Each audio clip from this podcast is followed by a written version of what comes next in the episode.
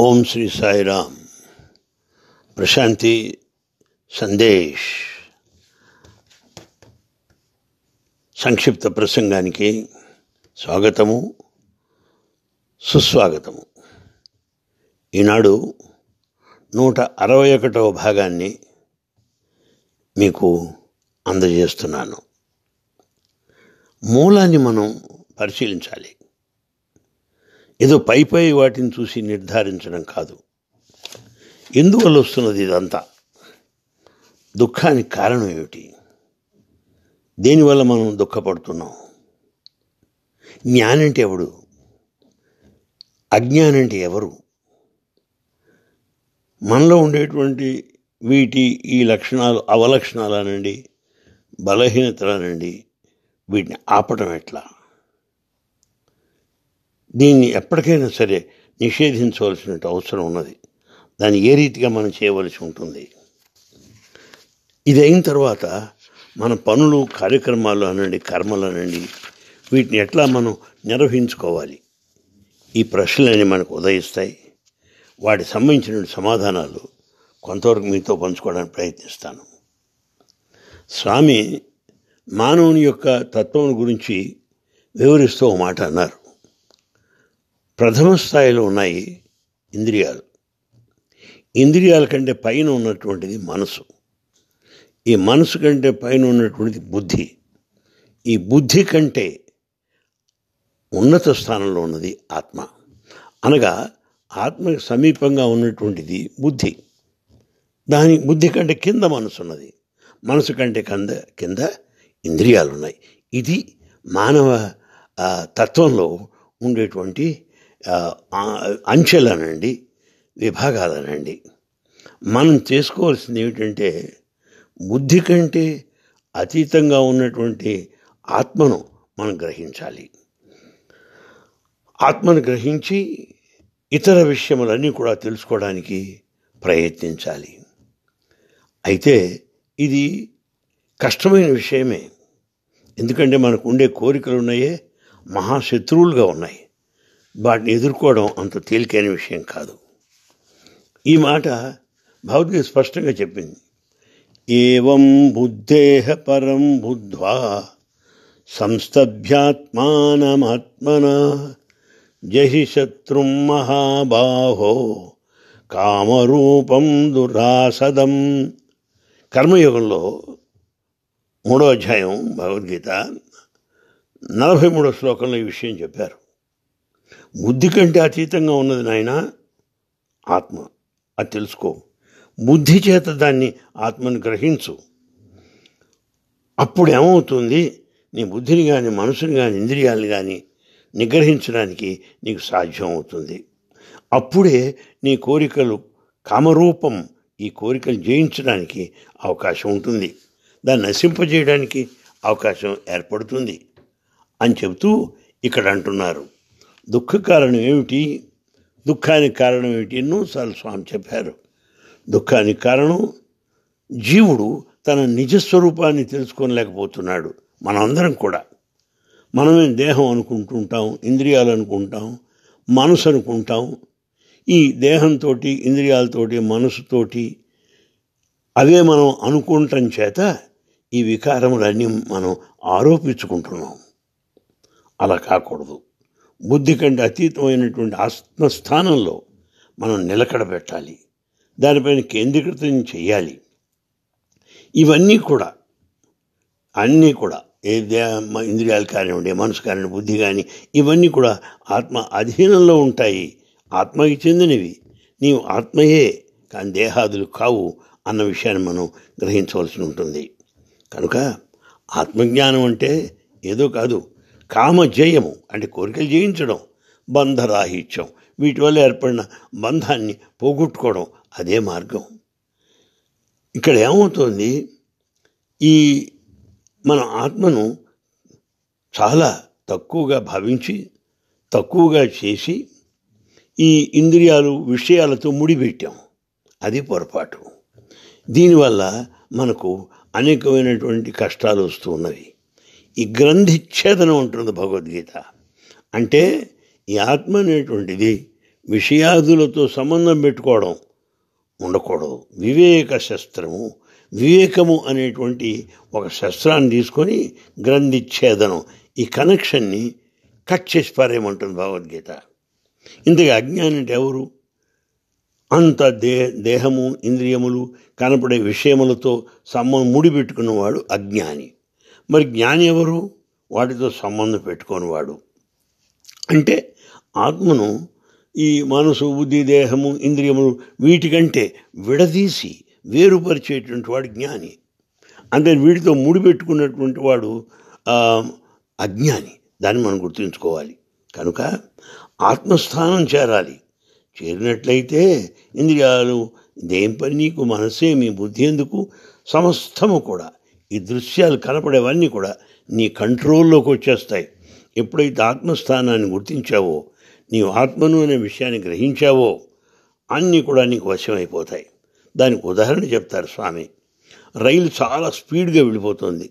దాన్ని ఆపగలవా పట్టుకో ట్రై చేసి చూస్తాము. రైలును ఆపలేవు కానీ ఇంజిన్ దగ్గర బ్రేక్ ఉంటుంది. ఆ బ్రేక్ వేయగానే వెనకాల కంపార్ట్మెంట్ బోగీలు ఎన్నన్నా ఉండండి. రైలు అంతా ఆగిపోతుంది. కనుక ఏ రకంగా అయితే ఇంజన్లో ఉన్న బ్రేక్ వేయగానే రైలంతా ఆగిపోతుందో అదే రీతిగా ఆత్మస్థానంలో నువ్వు నిలిచినప్పుడు ఈ బుద్ధి మనసు దేహము ఇంద్రియములు అన్ని కంట్రోల్లోకి వచ్చేస్తాయి. అలాగే ఇంకో ఉదాహరణ కూడా చెప్తారు స్వామి. మనం కర్మాగారాలు యంత్రగారాలు ఫ్యాక్టరీల్లో చూస్తుంటాం. ఆ ఫ్యాక్టరీలో యంత్రాలు గర గర గర గర తిరుగుతూ ఉంటాయి. ఆ తిరిగే చక్రాల పైన ఒక బెల్ట్ ఉంటుంది. ఆ బెల్ట్ పైకి కిందకి తిరుగుతుంటుంది. ఈ చక్రాల పైన ఆ బెల్ట్ ఉంటుంది. స్పీడ్గా తిరుగుతుంటాయి చక్రాలు. మరి చక్రాలు ఆపగలవా నువ్వు? ట్రై చేయి ఆపలేవు. కానీ ఆ పైన బెల్ట్ తీసేయి చక్రాలు ఆగిపోతాయి. అదే రీతిగా మూలాన్ని మనం తెలుసుకోవాలి. కనుక ఈ కనపడే దృశ్యమాన జగత్తుతో ఆత్మ చేరడం అనేది జరగడం చేత ఈ కష్టాలు మనకు వస్తున్నాయి. దీన్ని మనం ఛేదించవలసిన అవసరం ఉన్నది. ఈ రకంగా ఆత్మను వేరు చేసి మనం గ్రహించడం ఉందే. అంటే ఆత్మను వేరు చేయటం అంటే ఏమిటి? నేను దేహము కా దేహము అని అనుకోవడం మానేయాలి. నేను ఇంద్రియములు అనుకోవడం మానేయాలి. నేను మనసు నేను బుద్ధి అనుకోవడం మానేయాలి. నేను ఎవరంటే ఆత్మ. నేను ఆత్మని గ్రహించడమే ఛేది ఛేదించుట అని మనం చెప్పాలి. దీన్ని ఏమంటున్నారు? ఆత్మస్వరూప జ్ఞానము అంటున్నారు. తత్వజ్ఞానము అంటున్నారు. దీనివల్ల జరిగేది ఏమిటి? జన్మాంతరాల నుంచి నీకు వచ్చినటువంటివి కూడా మొత్తం పోతాయి. ఆత్మజ్ఞానం చేత జన్మాంతరంగా కూడా నువ్వు సంపాదించినవి నువ్వు పోగు చేసుకున్నవి అన్నీ పోతాయి. దీన్నే వాసనాక్షయము అన్నారు. అంచేత ఇది కష్టమైన విషయమే. దురాసతం అంటుంది భగవద్గీత. చాలా మహాశక్తివంతమైంది. ఇది కూడా కష్టమైంది కూడా. అందులో ఇది ఎలాంటిదంటే ఒక మహావృక్షము బాగా భూమిలో పాతుకున్నటువంటి విధానంలో ఉంటున్నది. మనం ఏం చేయాలి? గండ్ర గడ్డలతో గోడ్డలతో ఈ మహావృక్షాన్ని కూల్చేయాలి అని చెప్తున్నది భగవద్గీత. కర్మయోగంలో అంటే మూడవ అధ్యాయము భగవద్గీత నలభై ఏడు నలభై మూడవ శ్లోకం ఈ విషయాన్ని చెప్పింది. కనుక ఇంతకి సారాంశం ఏమిటి? మనం ఆత్మాని గ్రహించాలి. తరువాత తర్వాత ఈ ఇంద్రియములు వీటితో చేరిపోయి బయట విషయములతో ముడిపెట్టుకొని కష్టాలు పాలు కాకూడదు. ఆ గ్రంథి ఛేదించాలి. ఆ వే వేళ్ళ నుండి దాన్ని కూకటి వేళ్ళతో పె పెళ్ళగించాలి అన్న విషయాన్ని ఈ శ్లోకం మనకు చెబుతున్నది. అలాగే భగవద్గీతలో నాలుగో అధ్యాయం జ్ఞానయోగం పంతొమ్మిదో శ్లోకం ఇలా చెప్తున్నది. యస్య సర్వే సమారంభా కామసంకల్పవర్జితా జ్ఞానాగ్నిదగ్ధకర్మాణం తమాహు పండితం బుధా జ్ఞానాగ్నిదగ్ధకర్మాణం తమాహు పండితం బుధా అని ఇక్కడ చెప్తున్నారు చూడండి. ఎవడైతే ఈ తత్వాన్ని గ్రహిస్తాడో ఏ కోరికని లేకుండా చేసుకుంటాడో జ్ఞాన అనేటువంటి అగ్ని చేత దాన్ని దగ్ధం చేస్తాడో అప్పుడున్నదే వాడు పండితుడు అంటున్నారు. మనం అనుకునేటువంటి పండితులంతా కూడా ఏదో పుస్తక పాండిత్యం ఉన్నటువంటి వారు కోరికలు ఛేదించినటువంటి వారు కారు. వాళ్ళే తెలిసినటువంటి వారు విజ్ఞులు ముదాహ అంటున్నది భగవద్గీత. అయితే ఈ పండితుడు అనేవాడు ఏదో అహంభావంతో కూడిన సంకల్పాలు కలిగిన వాడు అయి ఉండవచ్చు. అలా కాదు. కోరికలు లేకుండా సంకల్పం లేకుండా ఉన్నవాడు. ఈ జ్ఞానం చేత అన్ని కర్మలు దహింపచేసేటువంటి వాడు ఆయన పండితుడంటే భగవద్గీత ప్రకారం. అప్పుడు అలాంటి వాళ్ళు ఉన్నారే. సమారంభ మాంచ మహనీయులు ఉత్తమమైనటువంటి కోరిక కార్యములు చేస్తూ ఉంటారు. మహోన్నతమైనటువంటి కార్యములు వాళ్ళు నిర్వర్తిస్తూ ఉంటారు. అందువల్ల ఈ శ్లోకంలో ఏమంటున్నారు? నేను చేస్తున్నాను అనే కర్తృత్వం భావం లేకుండా అహంభావం లేకుండా నిష్కామ బుద్ధితో ఎవరైతే కర్మలు ఆచరిస్తారో వారే చిత్తశుద్ధి కలిగిన వారు వారే ఆత్మజ్ఞానాన్ని పొందుతారు అని చెప్తున్నది భగవద్గీత. దూది ఎంత కుప్పలు కుప్పలుగా ఉండవచ్చు. ఒక్క నిప్పు పొల రాజేసేయండి మొత్తం తగలబడిపోతుంది. అలాగే ఈ జ్ఞానాగ్ని వలన ఈ ఆత్మజ్ఞానం అనే నిప్పు వల్ల నిప్పు రవ్వ వల్ల సమస్తము కూడా దగ్ధమైపోతుంది. అప్పుడున్నదే సర్వే సమారంభా. అన్నిటిలో కామ సంకల్ప వర్జితులై ఉండాలి నువ్వు.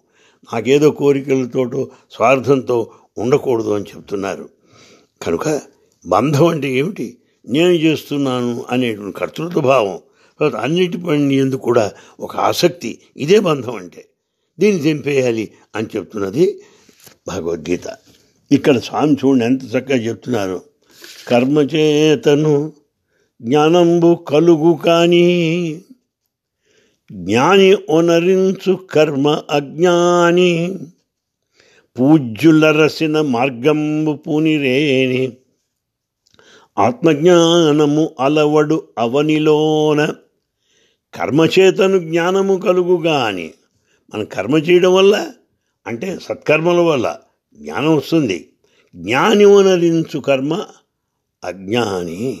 అయితే ఈ జ్ఞాని చేసేటువంటి జ్ఞానం పొందినవాడు చేసేటువంటి ఉన్నాయే అవి మన కోసం ఈ అజ్ఞానులకి ఆదర్శాన్ని ప్రదర్శించిన కొరకు జ్ఞాని కర్మలు ఆచరిస్తూ ఉంటాడు.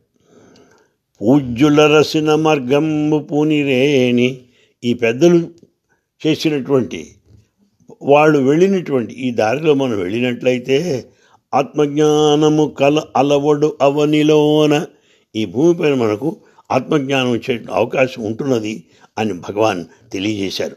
కనుక మనమంతా చేసే కర్మలన్నీ కూడా జ్ఞానం కొరకు. కానీ జ్ఞాని జ్ఞానులు చేసే కర్మలు ఏనికి? మనకు ఆదర్శం కొరకు. అని తెలుస్తుంది. ఇక్కడ బాగా స్వామి మనకు తెలియజేయడం జరిగింది. అయితే మనకి ఎంతసేపటికి ఏదో కోరికలు పట్టుకొని ఈ పని చేస్తే ఏమొస్తుంది? ఈ పని చేస్తే ఏమొస్తుంది అని చేస్తుంటాం. అది కాదు. బాబా చెప్తున్నారు కాంక్షతోడ ఎందు కర్మంబులనరింప అన్ని పనులు కూడా ఏవో కోరికలతో నువ్వు చేసినట్లయితే ఏమవుతుందయ్యా? స్వామి చెప్తున్నారు దకబోదు ఫలము ధరణి ఎందు ఈ ఫలం నీకు దక్కదు గుర్తుపెట్టుకో. కాంక్ష వదలి భక్తి కర్మలు ఒనరింప. ఏ కోరిక లేకుండా భక్తితో నువ్వు కర్మలు చేసినట్టయితే ఫలితమొసగుచుండు పర్తి విభుడు. భగవాన్ బాబా వారు ఉన్నారే మన సత్ఫలితాలు ఇస్తూ ఉంటాను అని స్వామి మనకు చెప్పడం జరిగింది. కనుక మనం పనులు చేయాలి. ఆ కర్మలు ఆచరించాలి. దానిపైన హక్కు ఉన్నది కానీ కర్మఫలం పైన మనకు హక్కు లేదు. కర్మము చేయ నరునకు కలదు హక్కు. ప్రతివాడికి పనిచేయడానికి హక్కు ఉన్నది. కర్మఫలము ఈయ ధాతకు గలదు హక్కు. ఈ కర్మఫలం ఇచ్చేటువంటి వాడెవరు? పరమాత్మ. ఆయనకి హక్కు ఉన్నది. అడుగ ఫలముల ఏరికి హక్కు లేదు. ఇచ్చేసాక నాకు ఇవ్వు అనే హక్కు ఎవడికి లేదు. ఇంతకన్నను వేరెద్ది ఎరుక పరతు అన్నారు స్వామి. ఈ రకంగా ఈ భగవద్గీత సందేశాన్ని స్వామి మాటలలో ఈ స్వామి యొక్క అమృత తుల్యమైనటువంటి పలుకులలో మన స్పష్టంగా అర్థమవుతుంది. అలాగే మన సాంఖ్యయోగం రెండవ అధ్యాయం నలభై మూడో శ్లోకం చూడండి. కామాత్మన స్వర్గపరాహ జన్మకర్మ ఫలప్రదాం క్రియా విశేష బహుళాం భోగైశ్వర్యం గతిం ప్రతి చెప్పారు. ఎవడైతే కోరికలతో మనసు నింపు నింపుకున్నాడో వాడికి మహా అయితే స్వర్గం వస్తుంది. స్వర్గప్రాప్తి కోరుకుంటాడు వాడు. మహా అయితే స్వర్గం పైన వాడికి ఆసక్తి ఉంటుంది. కనుక ఈ జన్మంతా కూడా ఏదో కర్మలు చేయడం దాని గురించి ఫలములు ఆశించడం ఇదే జరుగుతోంది. భోగైశ్వర్య గతిం ప్రతి. ఈ భోగాలు కావాలి ఐశ్వర్యాలు కావాలి అని కోరు అని కోరుకుంటారు. క్రియా విశేష బహుళాం. అన్ని పనులు కూడా దాని కొరకే. మనకు బాగా చెప్పారు. పైగా వీడు ఎలా ఉంటున్నాడు మానవుడు? కామాత్మన అన్ని కోరికలే స్వరూపం వాడు. స్వర్గపరాహ మోక్షం కాదు వాడు కోరుకునేది. స్వర్గాన్ని కోరుకుంటున్నాడు. జన్మకర్మ ఫలప్రదాం. అంటే ఏమిటి?